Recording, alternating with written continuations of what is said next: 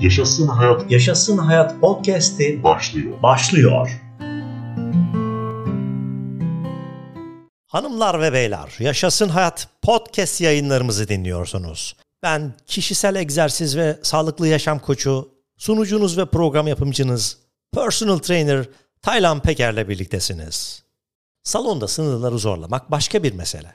Ancak çok aşırıya gittiğinizde hayatınızı tehlikeye sokan bir rahatsızlığa da davetiye çıkarabilirsiniz sevgili arkadaşlar. Bir slogan vardır acı yoksa kazanç da yok lafını kesinlikle duymuşsunuzdur. Ancak antrenmanlarda aşırıya gitmek o kadar da sağlıklı olmayabilir.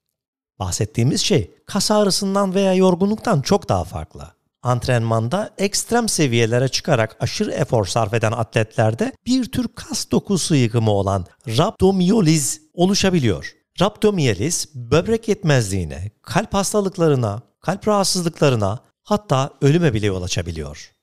Nispeten ender görülse de bu hastalık Amerika'da her yıl yaklaşık 26 bin kişiyi etkiliyor. Yüksek yoğunluklu veya ekstrem dayanıklılık antrenmanları yapan atletler bu hastalığa yakalananlar arasında görülenlerden. Paralimpik snowboard atleti Amy Purdy bu hastalık yüzünden hastaneye kaldırıldı. Bu olaydan 8 ay önce de Texas Women Üniversitesi'nden 8 atlet öğrenci aynı hastalığın belirtileriyle hastaneye kaldırılmıştı.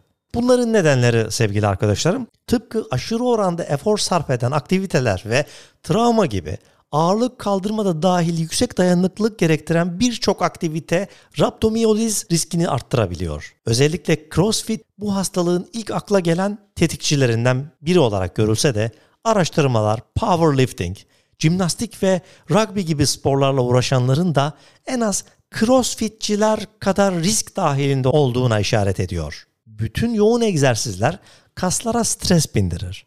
Bu stres baş edilemeyecek kadar çoğaldığında kas lifleriniz yırtılma riskiyle karşılaşarak normalde oksijeni kas hücrelerine ve kan dokularına taşıyan ve miyoglobin denilen proteinin saçılmasına yol açabiliyor. Yaşanan bu saçılma sonucunda ise yırtılmış olan kas hızlı bir şekilde bozulurken böbreklerde kanda hacmi artan miyoglobin istilasına uğrar. Yorgun düştükten sonra sürekli olarak ağır çalışmaya devam eden veya egzersizin negatif kısmında kası failure noktasına götürdükten sonra fazladan yüksek yoğunluklu egzersizleri sürdüren atletler bu kas yıkımı rahatsızlığına yakalanabilirler. Fitness planınızı kısa sürede ağır egzersizlerle tamamlamaya çalışmak da bu açıdan pek faydalı görünmüyor. Sıvı alımı da önemli sevgili arkadaşlar. Araştırmalar yeterli su ihtiva etmediklerinde kas hücrelerinin büzülerek yıkıma karşı daha savunmasız bir hale geldiğini gösteriyor.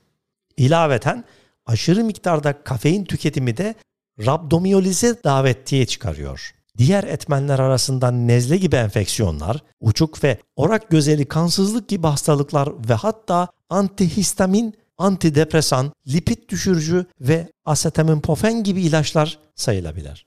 Yorgunluk ve ağrıyan kas bu hastalığın işaretçileridir arkadaşlar. Diğer işaretleri arasında ise şişen uzuvlar, koyu renkli idrar, mide bulantısı, kusma ve ateş bulunuyor.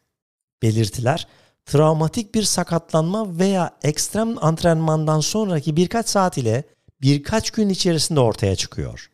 Böbrekler iflas etmeye başlarsa elektrolit, sodyum ve potasyum seviyeleri dengesiz bir seyre geçip kanda nitrojen bileşenli üre oluşturuyor ki bu da konfüzyon ve kalp çarpıntısına neden oluyor. Eğer bu işaret veya belirtileri gözlemlerseniz özellikle de uzuvlarınız şişerse veya idrarınız normalden daha, daha koyu gelirse hemen doktora gidin. Tedavisi fazla miyoglobini kan dolaşımından temizleyen, vücut hücrelerine tekrar su gönderen ve böbreklerdeki stresi azaltan tuzlu bir solüsyonun damar içinden zerk edilmeyle yapılıyor.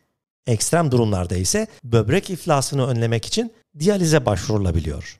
Eğer kas gruplarının birinde normalden uzun süren bir dolaşım kaybı varsa da doktorlar ameliyatı gerekli görebiliyor. Ağrınız var veya çok yorulduysanız 2 gün içerisinde kan testi yaptırarak rhabdomyolizin biyolojik göstergesi sayılan keratin kinaz seviyelerinizi ölçtürün.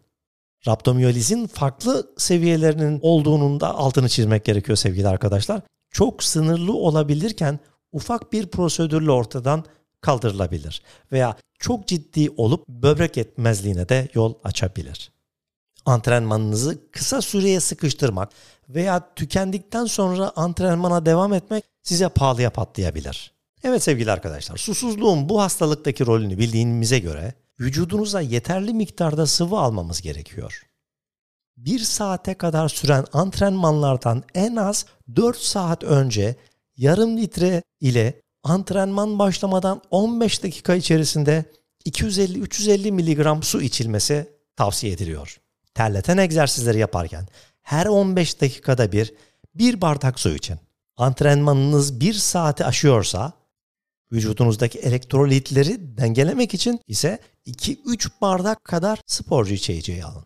Ancak en önemlisi vücudunuza kulak verin. Ve şunu söylemek istiyorum. Ağırlık antrenmanı sırasında doğru formda kalamıyorsanız, bayılacak gibi hissediyor ya da baş dönmesi yaşıyorsanız veya kardiyo sırasında soluksuz kalıyorsanız tempoyu, ağırlığı veya yoğunluğu düşürün. Arada sırada yoğunluğu hafifletmekten de korkmayın. Ayda bir hafta antrenmanınızda değişiklikler yapın. Düzenli olarak yoğunluğu düşürmek ayrıca sizi daha kuvvetli kılacak ve sürü antrenman yüzünden sonuçlarınızın etkilenmesini engelleyecektir. O yüzden doğru antrenman ve doğru programı yapmak için mutlaka işin uzmanı sertifikalı eğitmenlerle çalışın. Bir podcast'imizin de sonuna geldik sevgili dostlar. Sevgi ve sağlıcakla kalın. Bir sonraki podcast'te görüşmek üzere. Hoşçakalın. Taylan Peker'le Yaşasın Hayat. Taylan Peker'le yaşasın hayat. bitti. Bitti. Bitti.